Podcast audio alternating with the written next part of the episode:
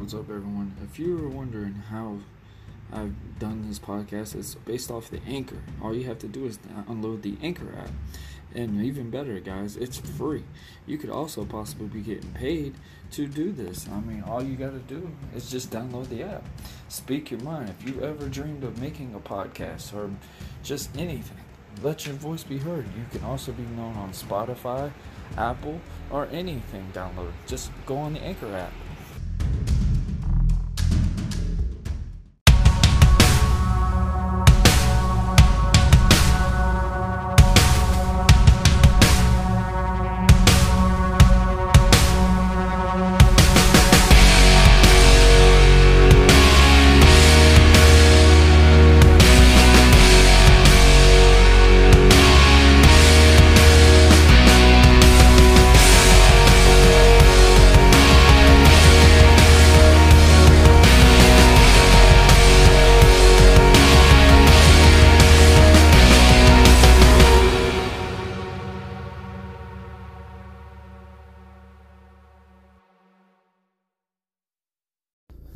What's up, everyone? Thank y'all for joining me with Buzzing with Marlowe. I am Warren Marlowe. All right, y'all. It's Friday.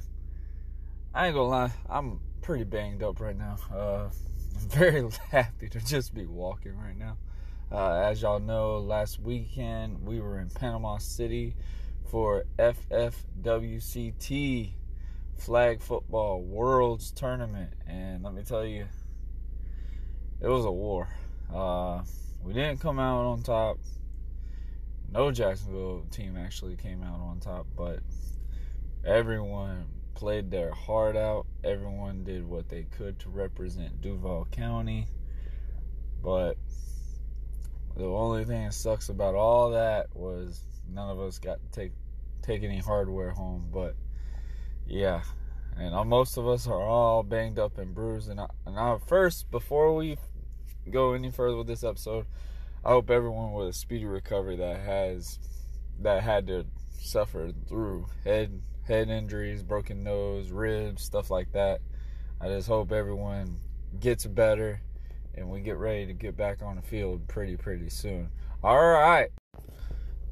All right. All right. So I will be joined with Jia Wertz. Jia Wertz does documentary film. Uh, if you haven't seen one, there is one on Amazon Prime called Conviction. Uh, Jia basically did a documentary based off of a guy that was wrongfully accused of a rape and murder trial, and guy got locked up for when he was 16 years old. And the sad thing is, y'all, he really did not do this. And I just watched this documentary, and wow, uh, it definitely shows a lot of emotion in in one film. Uh, very congrats, major congrats to Jia for for this awesome documentary. If you haven't checked it out, go on Amazon Prime and check out Conviction. Um, the one you will know if it's the one that she has done. Just type in Jia Wertz and it will pop right on up and go give it a try. It if you have Amazon Prime, it is free. Um, yeah, she's went to movie. Uh, she's done movie things, and she has won awards on this from movie festivals and stuff like that. So it is an awesome, awesome documentary. It definitely makes you have an open mind and understand what struggles really do come out in the world. Just basically living vicariously through uh, the guy that she did the documentary on. Um, I would say the guy's name, but I do not want to say it wrong.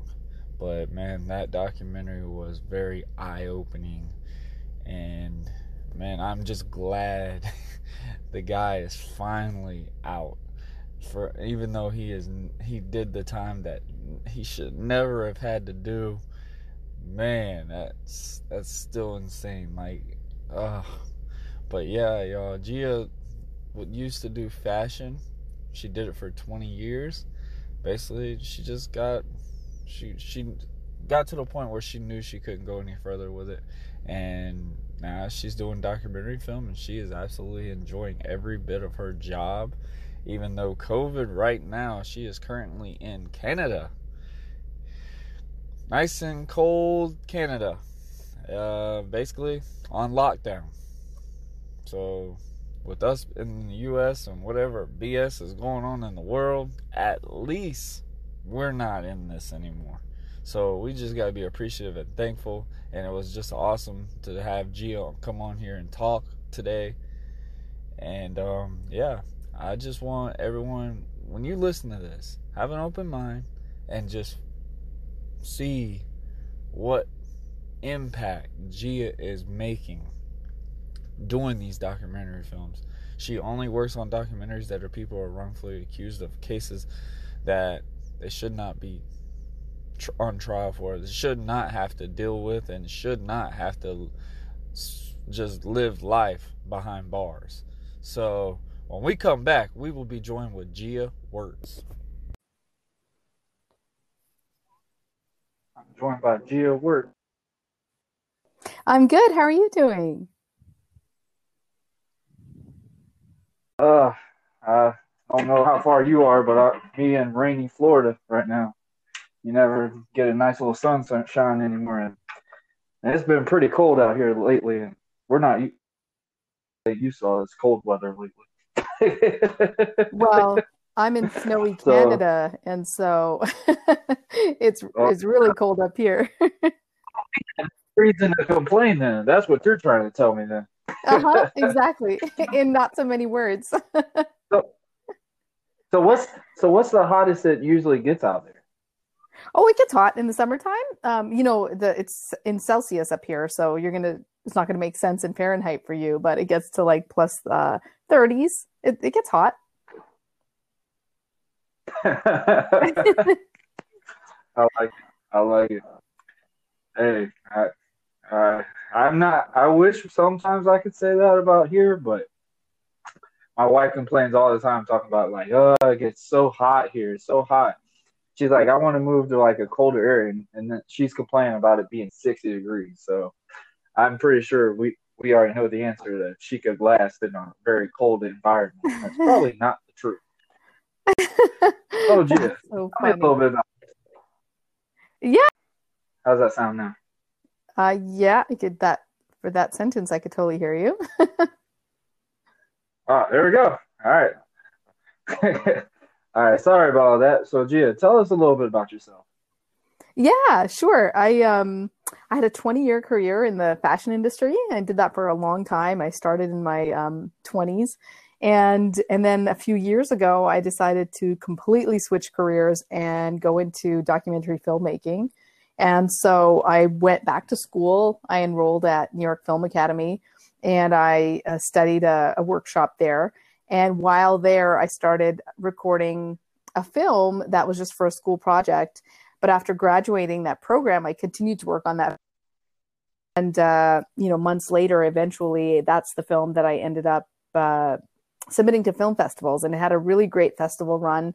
It won a few awards. And now it's on Amazon Prime which is you know was awesome was so much more than i could have expected and now i'm working on my uh, second film oh, oh that wow uh, so you went from fashion to like a whole different 180 basically yes yes exactly exactly. So what what made you want to get out of fashion? Or obviously i think it there is a rule of certain ages or something. I don't know if it's changed now but is that kind of like what happened, or you just kind of like you just said, okay, I've I've reached to what I can get out of here, so now it's time for something new. No, no, yeah, not at all. It's I, I did it for 20 years and I loved it and I kind of outgrew it. I just wasn't enjoying it anymore as much as mm-hmm. I enjoyed when I was younger. Um, you know, I worked on the business side and business operations and I had a great career. Uh, but then actually what happened is I ended up listening to a podcast called Serial, which, you know, half the world seemed to be captivated with. And it was about a wrongful conviction of a guy named Adnan Syed, if you haven't heard it. And I listened to that podcast and I was really, really moved by that story and was really incensed that somebody like him could be in prison for a murder he didn't commit. And uh, back, fast forward, or sorry, I should say rewind to when I was like 19, 20 years old. I had read a book by Rubin Carter called The 16th Round. It's actually the book that the Denzel Washington movie, The Hurricane, was based on.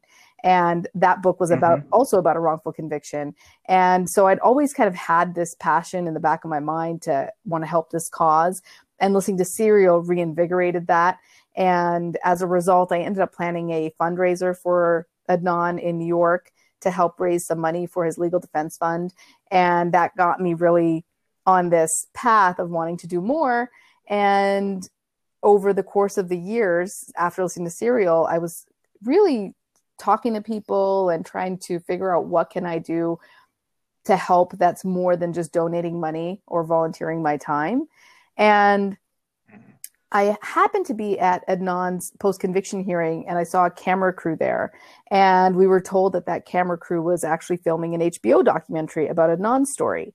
And with a photography background myself, I was watching them and I was like, what? This like crew of three people is filming an HBO doc. And for me, I mean, that was a very naive way to think, and I knew nothing about the filmmaking industry, obviously, because I was you like, gotta think uh, it's like you gotta think it's like a hundred people in there. Like, yeah, I agree. Well, that's what I thought. Yeah, you would think it's like a big deal. Exactly. So when I saw these three people, I was like, how is this possible? Like HBO is a huge network. And so my total, you know, complete naive self, I came home from that and I was like, well, I know how to work a camera. I have decades of experience in photography.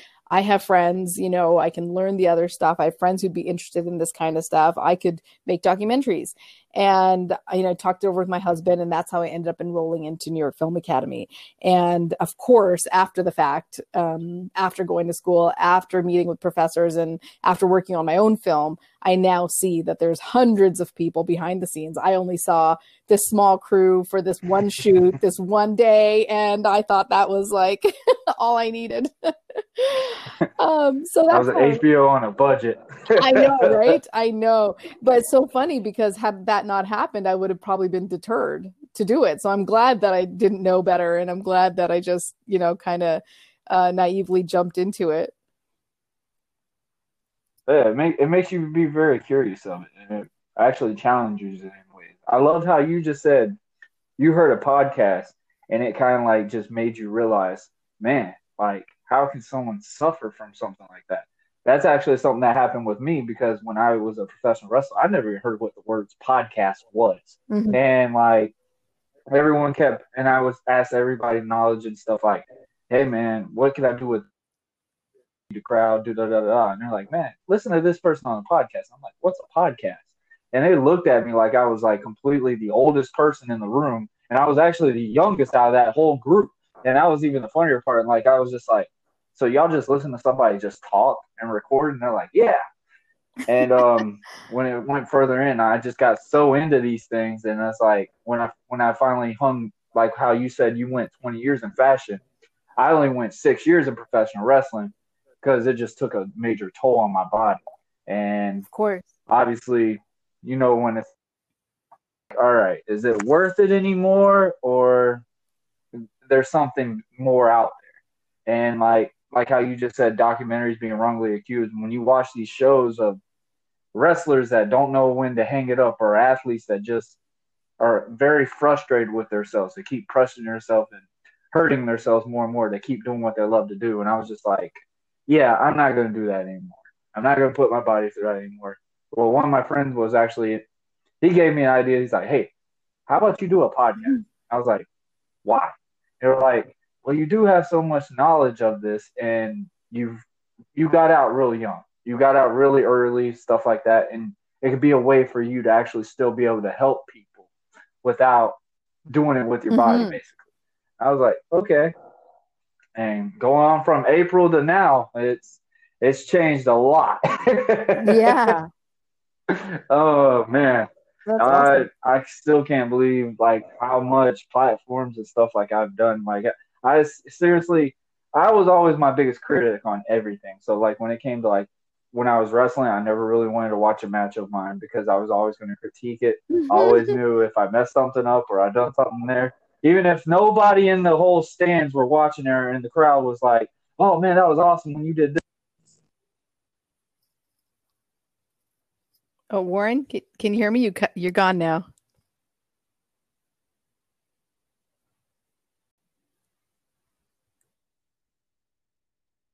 Ah, and they were just like, "That was the coolest thing ever." And I'm like, eh, "That was not my best," but it's just how that was. And it's just like, go, I'm like, it's just crazy to see like how much it does grow just with consistency and just being curious.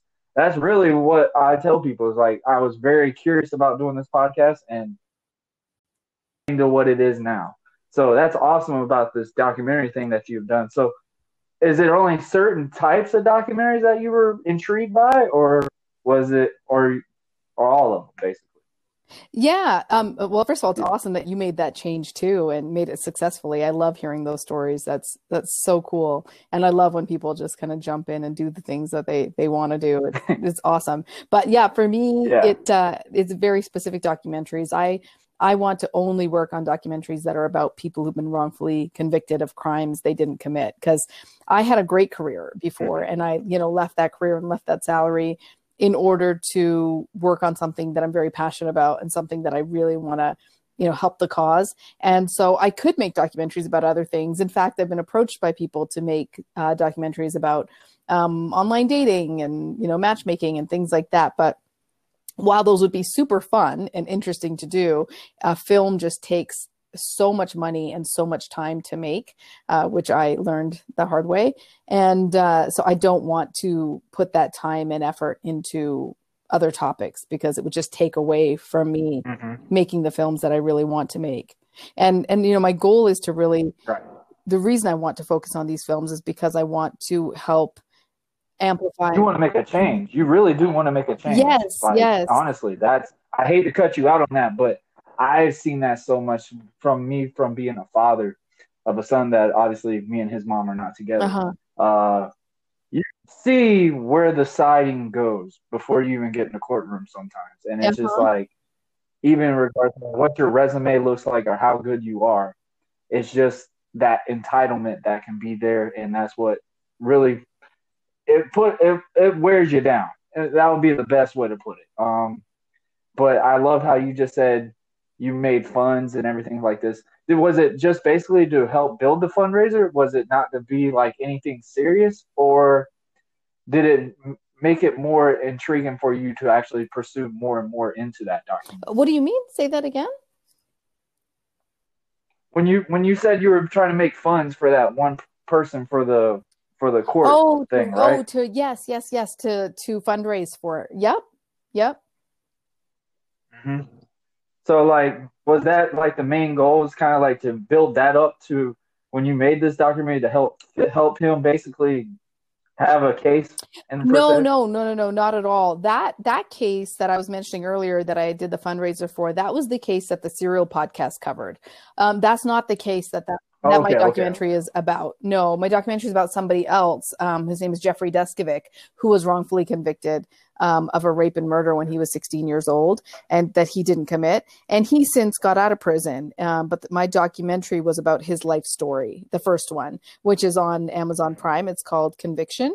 Um, now I'm working on a second a second documentary, and uh, writing the third one and the third one will be about somebody who's currently incarcerated and what i'm hoping is that i can help give them a platform so that they can tell their side of the story and hopefully that'll help them in some way. And that's my that's my goal really. But when i did the fundraiser back in you know, 2015 for adnan syed that was just because um, i had listened to serial and i was really bothered by how the the detectives and the whole process, the whole justice system had kind of railroaded him and accused him of a murder he didn't commit. And I just wanted to do what I could do to help. And that was kind of my first uh, introduction into this world. And that's how I got on the path of wanting to start to make documentaries. But mine is not about his story.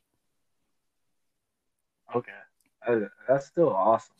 And wow. Yeah, it's been a really, like, wow. um, it, it seems weird to say it this way. Like, it's been a really, fun process and the word fun seems really odd to use because it's such a dark topic and it's such a um you know mm-hmm. horrific thing that's happened to people um but it has the process has been fun because making the film with Jeff has been really great. Um, Jeff, the subject of my film, he is such an interesting person because he's been through so much. He spent half his life in prison up to the point when he had gotten out. And you know your formative years like from 16 to i think it was 34 or something like that um those are such important years in every anyone's life. And he grew up in Yeah, a, that's your youth years, basically. yeah exactly exactly. And he grew up in a max security prison you know?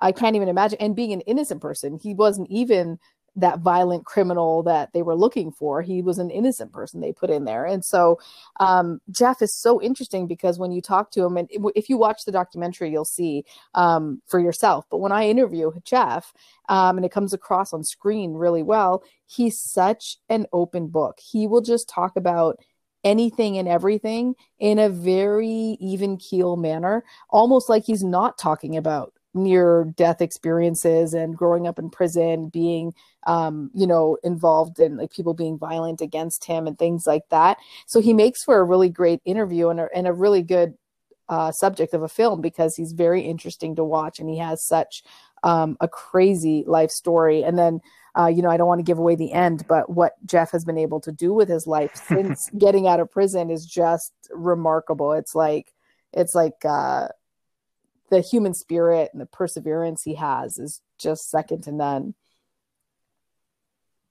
So, how long did it take you to film this documentary? Um, you know, the short I filmed in about four or five months. And now the second film I'm working on is the feature length version of Jeff's uh, story. So that one, I'm still filming it. So it's been a little over a year. Of course, we got halted because of the pandemic. So we only had a couple shoots left to do. And we had to cancel them all um, because no one's allowed to, you know, get together and to shoot and all that kind of stuff. All production was halted.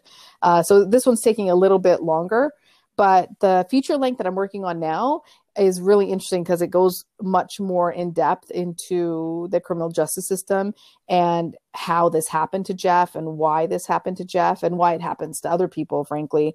Um, because Jeff ended up confessing to this crime that he didn't commit. And so it's really interesting to hear from um, experts in the Innocence Project and elsewhere that talk about how do innocent people end up saying they did something so horrific that they didn't do. Um, there's that aspect. And then also in Jeff's case, there was DNA evidence um, that he could have had tested. And had that been tested earlier, he wouldn't have spent so much time in jail. But at the time, Jeanine Pirro was uh, the DA.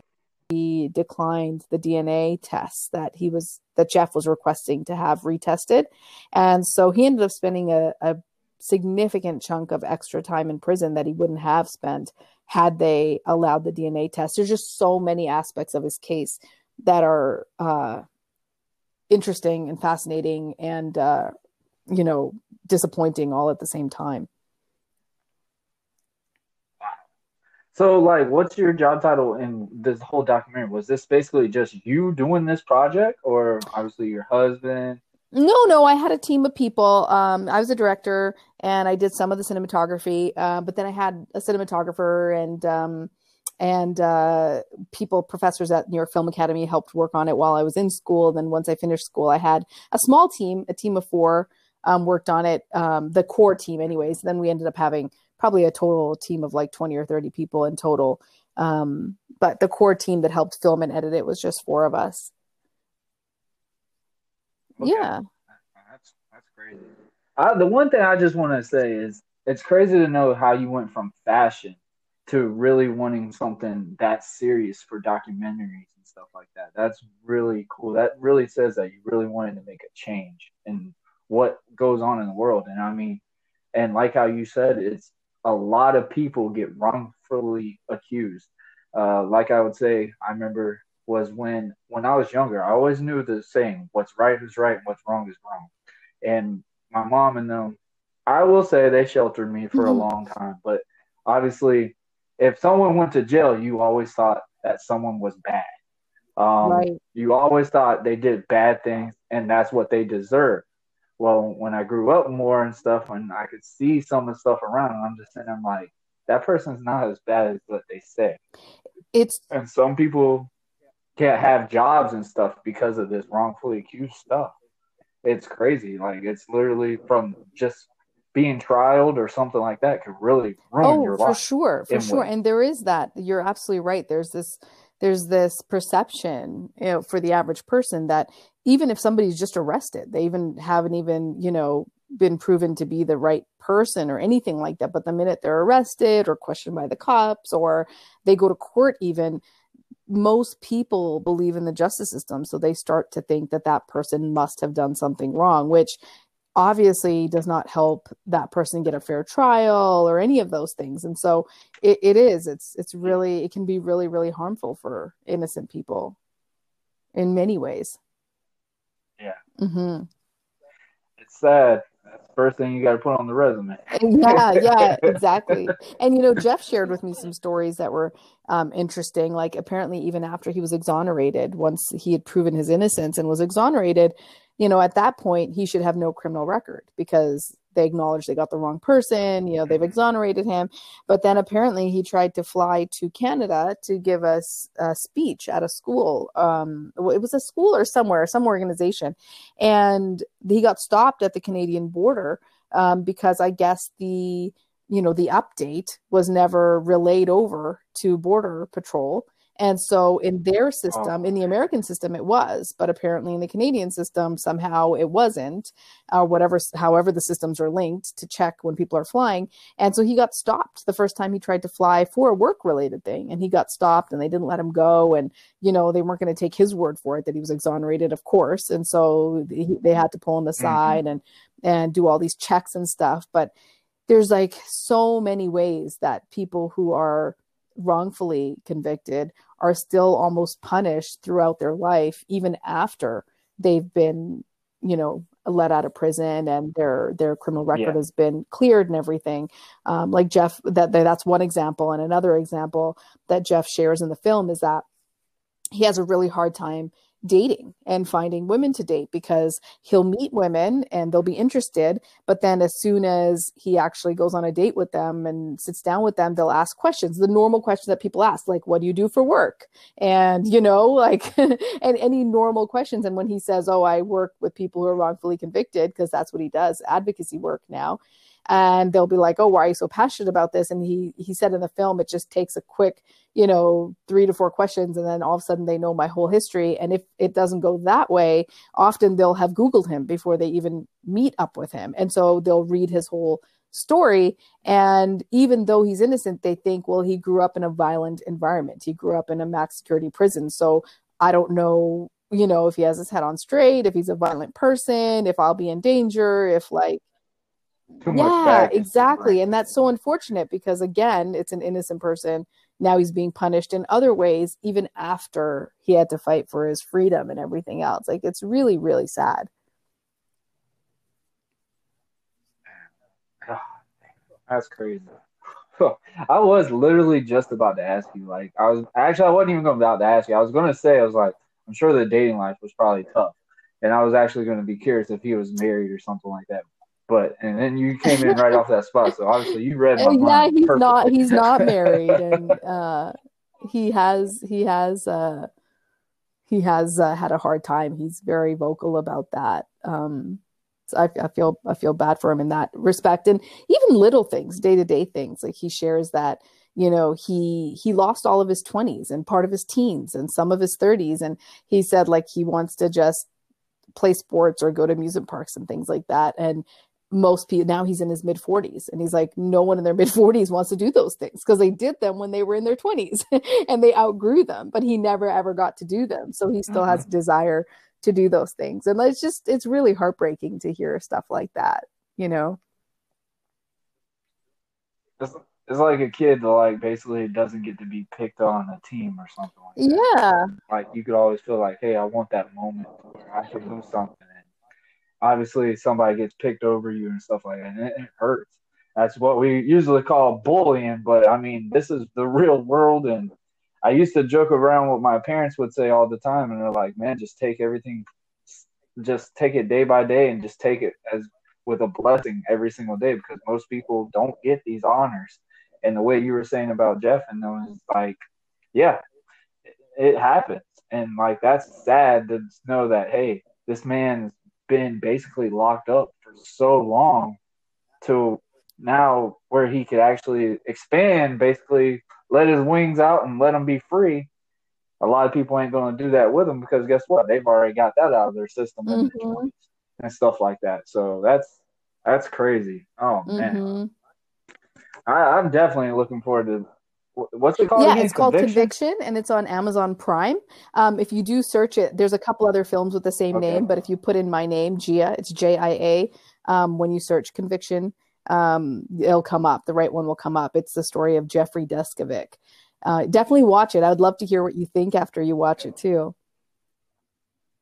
Oh, no doubt. I will definitely message you on that. That's definitely. I'm very intrigued by it. My wife used to loves documentaries like stuff like that. Um, we she she loves all those Netflix documentaries. Oh yeah, me too. Well, the funny thing is, we've never even watched that Tiger King show.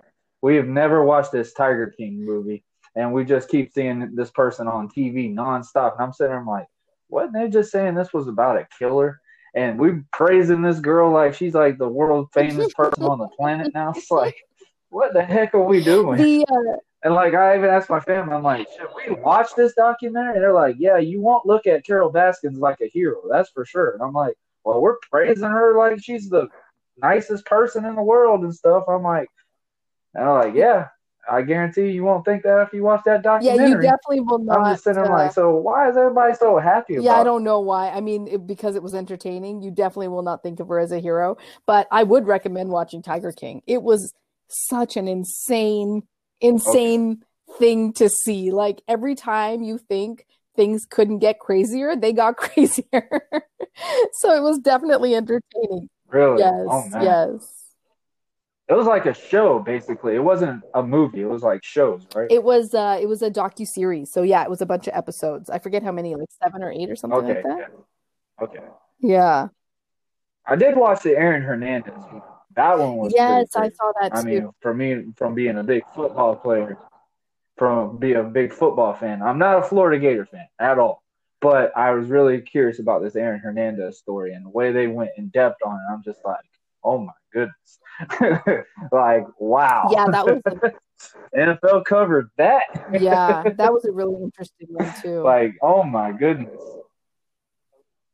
Like I will give Netflix all the props on that one because they went in depth on that documentary. Had him on it talking and everything. Obviously, there's one on TV on a TV station. I think the A and E channel where you don't really see him talking, but in Netflix they had him talking and everything. I'm just like, were they planning this already? Like this is crazy on some things. Like when you see these documentaries, you're just like, is this really a play or are they really done something and they just what a coincidence they just have all these films on everyone like it's crazy to believe like how much in depth some of these documentaries can go Mhm. about a person and it's just like oh my goodness it, it's like a very suspenseful feeling and i always got that feeling when i watch these movies more than i would ever Mhm. watch a scared movie which is funny because obviously you expect the person to be in the Mhm. closet or something like that but when you watch these documentaries it's just like a normal person can be that sadistic and crazy at the very end of the day. And that's like, wow, like we've been watching this person on TV all this time and we've never thought of him like this. And like when he got locked up and stuff, where he was, where everybody thought he was wrongfully arrested, where they, where he had his arms in his shirt. Obviously, you had on social media everybody rocking their shirt basically with sleeve with their sleeves covered over their arms. And now I'm sure everybody felt bad when they watched that documentary. Like, yeah, I shouldn't have done that. Mhm. like it's crazy to see like how much of a movement stuff like that can happen for wor- people in the world and not only for celebrities that's just like for Mhm. anybody and i mean that's really cool to find out uh, one thing i do want to know uh, are you basically born and raised in canada or you were born No, I wasn't. or- I was actually born in Africa, but my parents came to the to, as, to Canada. Oh, yeah, my parents came to Canada when I was really little, like one and a half or something. So wow you've had every season yeah, basically. totally. Although I have no recollection of those times because I was one. But yeah, I grew up my entire life in Canada, and then I only moved to the states when I got married because my husband is American. Um, so yeah, I live in New York now, but I'm Okay. originally uh, from Canada. oh wow that is definitely a change obviously i could tell you like no, the I cold hate the. I hate the cold from climate. going from Africa to Well, no. Not at all. I mean, I was Oh, one. I really? had no choice. My parents came here. yeah, no, I Uh-huh. prefer all warm weather places. Like the hotter the better. I do not like cold at all. so funny.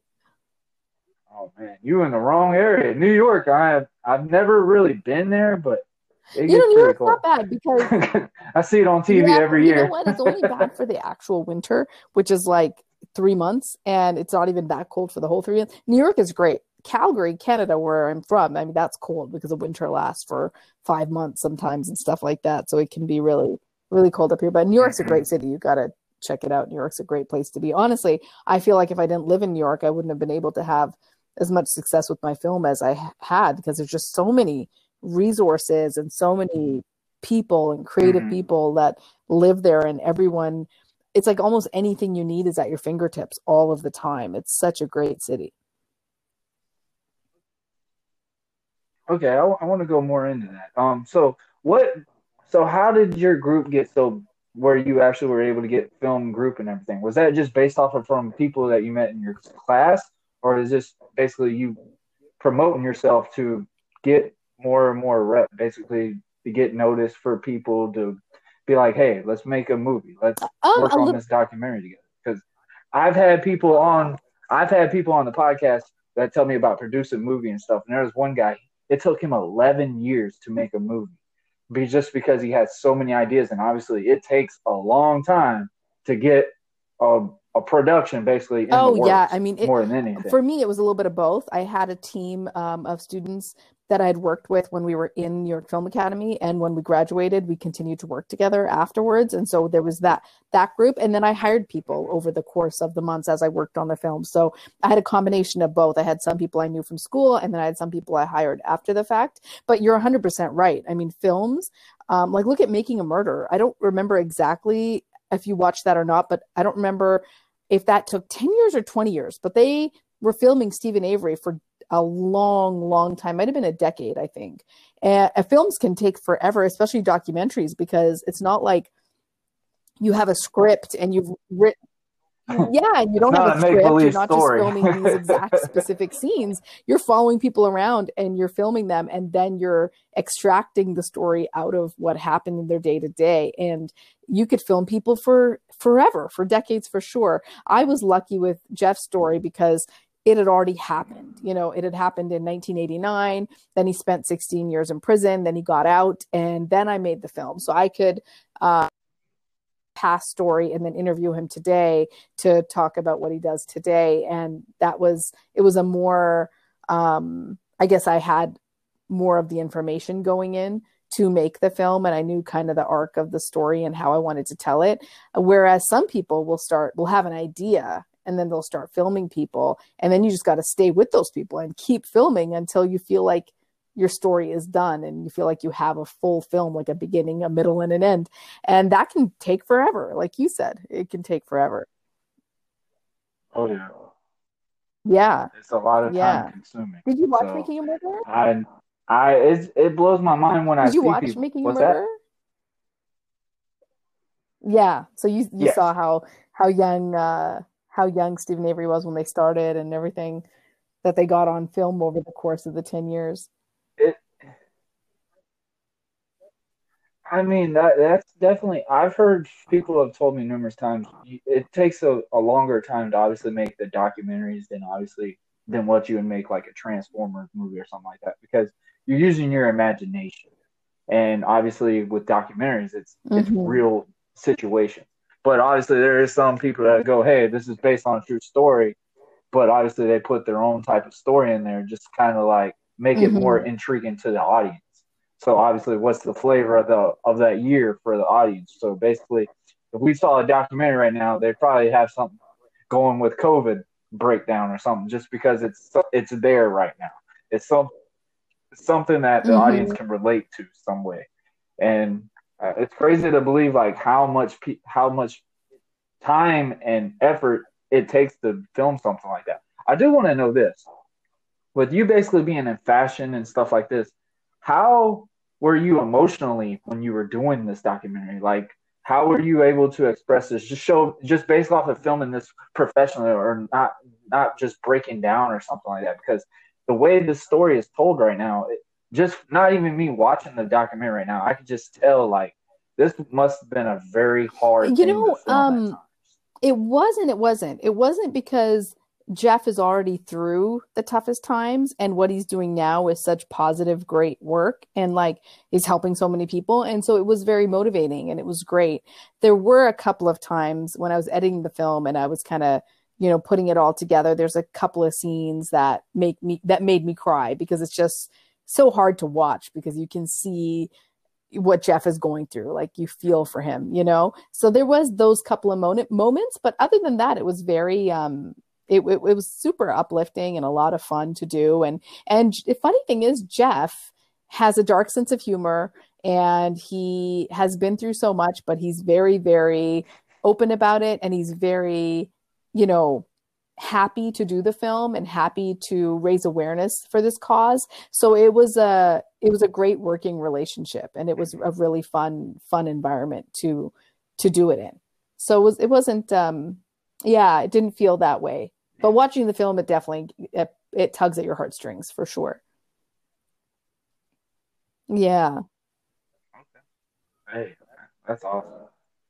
That's I, I was always curious about that because I mean, like I like going back to that Aaron Hernandez documentary, and I just like always was curious like how they could film that and stay very professional with it. Obviously, I don't know if you remember. Have you ever watched those MTV documentaries where they would do True Life, and where they just watch, just go around watching these kids smoking heroin, all this crap, and I'm just sitting there. I'm like, how can they just sit there and film these people with not making a statement or just slapping something out of their hand or something like that? like I was just like, those those would show too much emotion for me. Like if I'm seeing someone just ruin their life just for drugs or something like that, I'm just like, why?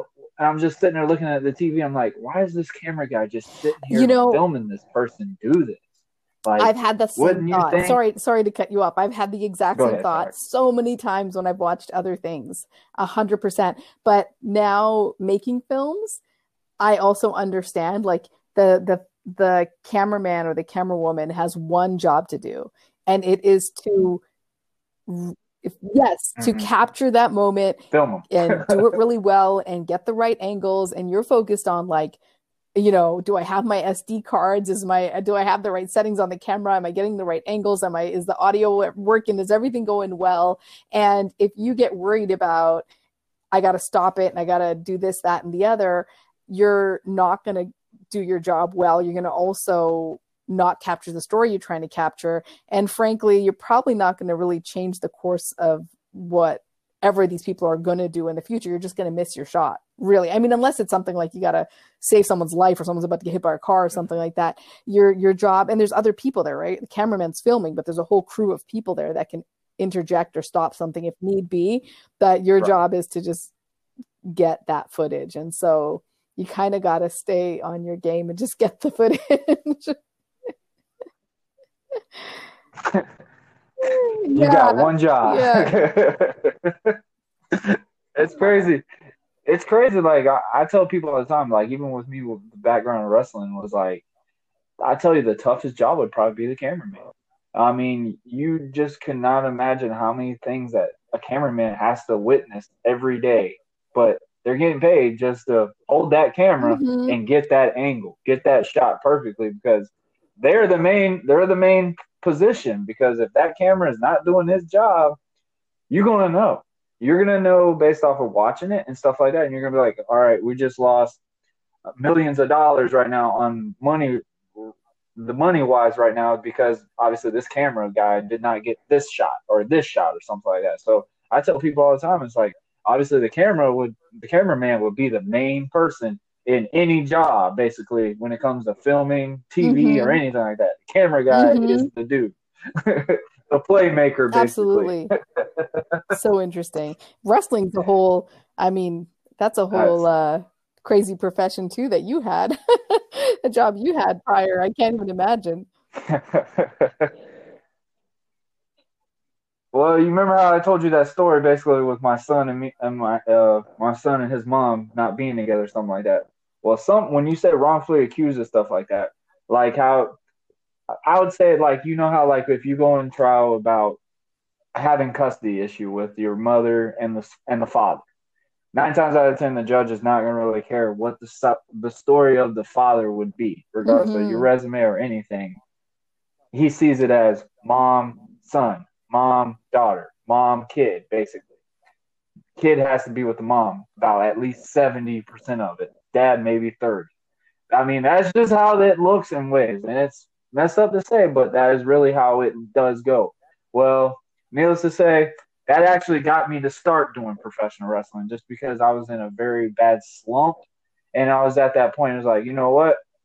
Before I do something stupid, maybe I'll just go do this. And it was definitely a big change compared to anything I thought I was going to do. Um, I used to think wrestling rings used to be a trampoline. And wrong. Completely wrong. Um, yeah. And um, I used to think, okay, I can fake hit and do all that.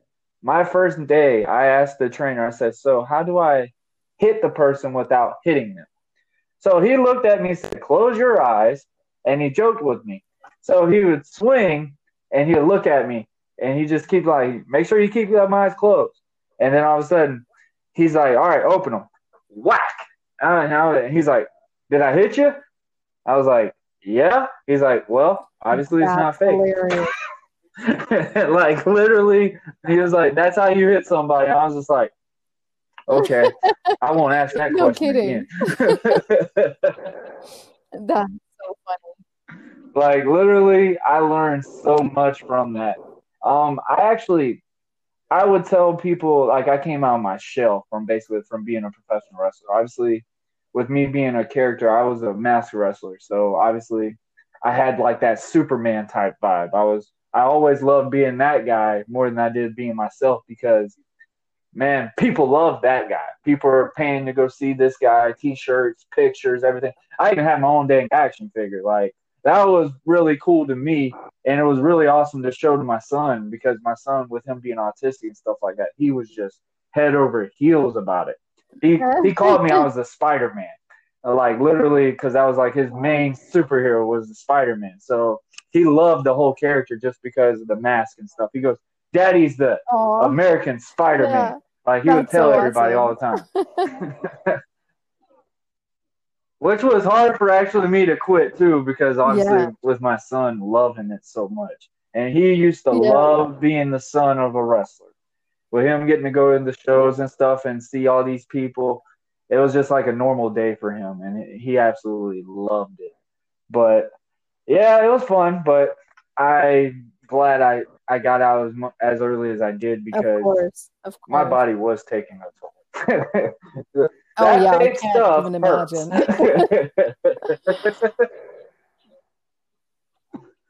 so um, I know it's almost time to wrap it up, but Jia, um, tell me. So obviously, you do have another documentary coming out. Obviously, with COVID happening right now, it's put a toll on anything, honestly. I mean, it's not just like, oh, it put a pause on just your documentary. Mm-hmm. It basically affected the entire world. And obviously, it's not fully done yet. I don't know. Yeah. Are y'all still on full lockdown in Canada or is everything just basically no it's complete lockdown okay. um you're not even allowed to you're only nothing is really open and you're only allowed okay. to see um for people that i think it's something like for people who live alone they're allowed to identify one household that they're allowed to visit and that's it it's everything is just locked down yeah it's it's yeah, it's it's just really bad, just like the states really? right now with COVID and everything. Um, but as far as the film goes, um, to answer your other question, what's left is I had two shoots left to finish the film, so we were like ninety percent done filming, which is really yeah, really really sucked. But um, in the past no. few months, I found a couple workarounds. I think for that. One of the shoots that was left is uh, a shoot at a prison where Jeffrey spent some time, and of course, we're not allowed in the prisons to shoot because nobody's allowed in the prisons. Even family members aren't allowed to visit the inmates, so it's really horrible for them. So we're definitely not allowed. Mm-hmm. So, but I did uh, through a through a screening and talk that I did with a school, one of the professors there is on the board of the prison's museum, and he was able to put me in touch with some people who have archival footage of the prison. So I might be able to work with them to get some footage, hopefully. I mean, I don't know for sure yet, but if I can do that, then I don't have to film it myself and I can hopefully license it or something like that. And then the second shoot is an interview that I had to do with somebody, and I I probably figure out a way to do that remotely so I can actually finish the film because I really would like to get it out there and hope to release it in 2021 and then move on to my next project as well. Yes, I know. Brutal. Oh. oh uh-huh. man, that is crazy. I know. I know. Oh, I'd be so livid. so, so how long? So obviously, with you only having those two shots left, so how long was that project yep. again? Obviously, it was like almost a year, right? Mm-hmm. Wow. Oh my goodness all that hard work. That, oh, oh, I feel so bad for you. That's terrible. oh man. Yeah. Wow. I mean, not. I mean, people in our area now. We need to be thankful because obviously yeah. we're not on full lockdown anymore, and just take the praise that we can wear these masks and like, all right, you know what? Just wear the mask and be done with it. Like, don't fight it no more and be like thankful that we have it open out here because I and I loved having podcasts with people outside of the US is because I had this one guy from the UK and you will laugh on this. Everything was on lockdown, including gyms, except bars or what they called pubs. That was the only thing that was allowed to be mm-hmm. open in the UK was pubs. Hilarious. So they could drink. So apparently, and the best thing is social distancing wise, you couldn't show up to the bar with people, but if you ran into them at the bar, that's okay. You can hang out and drink and do whatever, but you cannot show in, show up at the pub with them. but wow, if you're in, hey, you're in the free that. zone. I just thought that was the funniest part. I thought the funniest part was like, the one thing I thought was crazy is like, how did they shut down gyms, yeah. but bars are okay to open? like yeah, that should be the sure. whole and opposite. Frankly, everything needs to be shut down because it's just never going to stop spreading if people aren't. If everybody collectively doesn't just stay home for whatever we need a month or mm-hmm. whatever the time frame is, uh, it's the only way. Yeah. Yeah, I agree with you on that. Um, that's crazy, but gee, I appreciate you doing this with me today. Um, we would definitely have to, whenever you do finish those two shots, whenever you do and you get that video yeah out, for sure. Thanks we'll for having me. it was awesome to chat with you. no doubt. Thank you. Um is there anything you want to finish up on? You want to tell people well, sure yeah if anyone's looking to watch the film we're you? still doing some screenings virtually uh, through film festivals and stuff. Um all that info is on my website. It's just my full name. It's jiawertz.com so it's j-i-a w-e-r-t-z.com and all the other updates i usually update instagram more than any other social. And uh, my instagram is jia docs just like short for documentaries d-o-c-s uh, so yeah anybody feel free to connect um, in, in either of those spots. You too yeah, I appreciate and stay safe. this. i hope you have a good day. Okay bye now. Oh yeah all right, all right. Trying to get the go home cue. First and foremost, I'd like to thank Jia Wertz for coming on here today. Just having a good chat, man. Just knowing that this poor woman was almost done with her second film, but locked down, cannot finish it, and all she has two parts left. Just it, just two more scenes, and she would have been done. Um, it's sad. Oh just absolutely feel for Jia on this. But man, let me tell you what, I'm looking forward to part two when she goes and finishes this documentary. Whenever she is able to finish it, obviously I will be ready to watch it.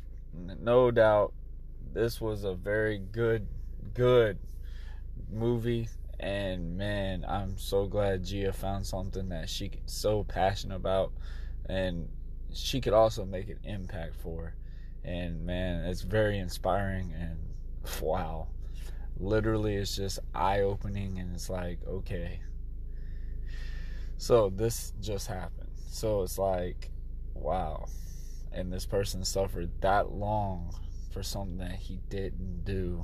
That's even a worse part. This dude spent half his life under bars, told what to do in certain areas that you don't want even want to imagine what's going to ha- what's going through those those walls and stuff for something he did not do. But man, so if y'all if, like I said, if y'all if y'all have not checked this out, it's called Conviction. Um, it's on Amazon Prime. If you have Amazon Prime, it is free. So go check it out. Also, leave some comments in, in the in the link today after I publish this. Leave some comments.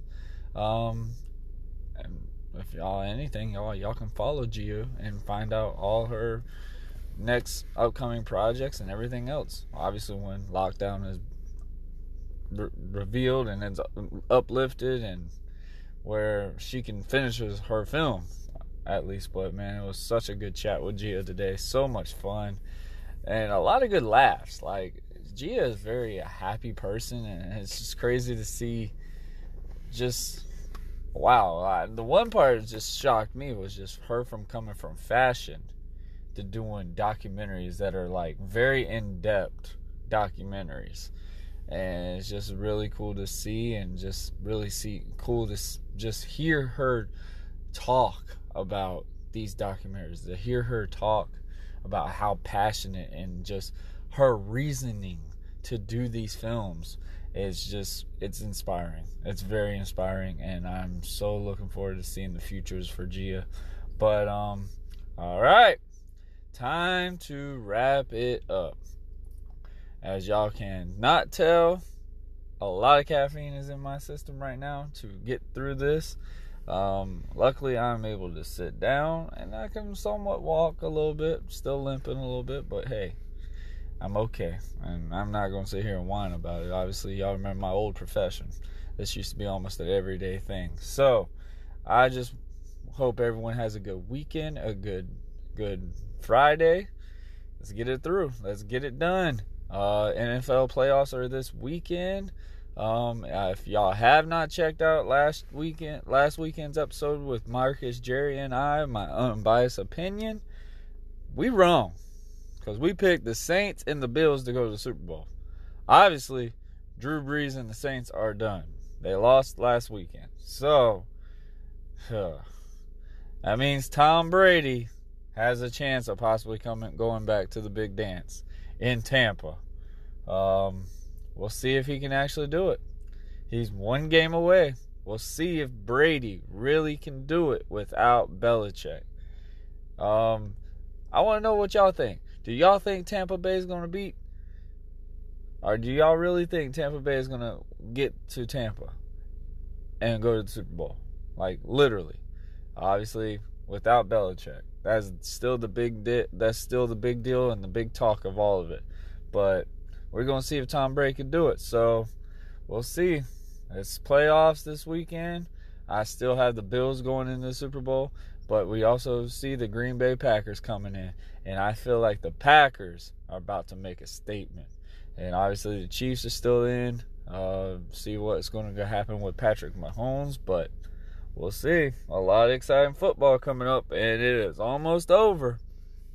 It's almost Super Bowl time. But let's finish it off like we always do. I hope everyone washes his hands. Stay safe, stay clean, do what you got to do, protect what you got, and I will be back when I have more down the road. Later.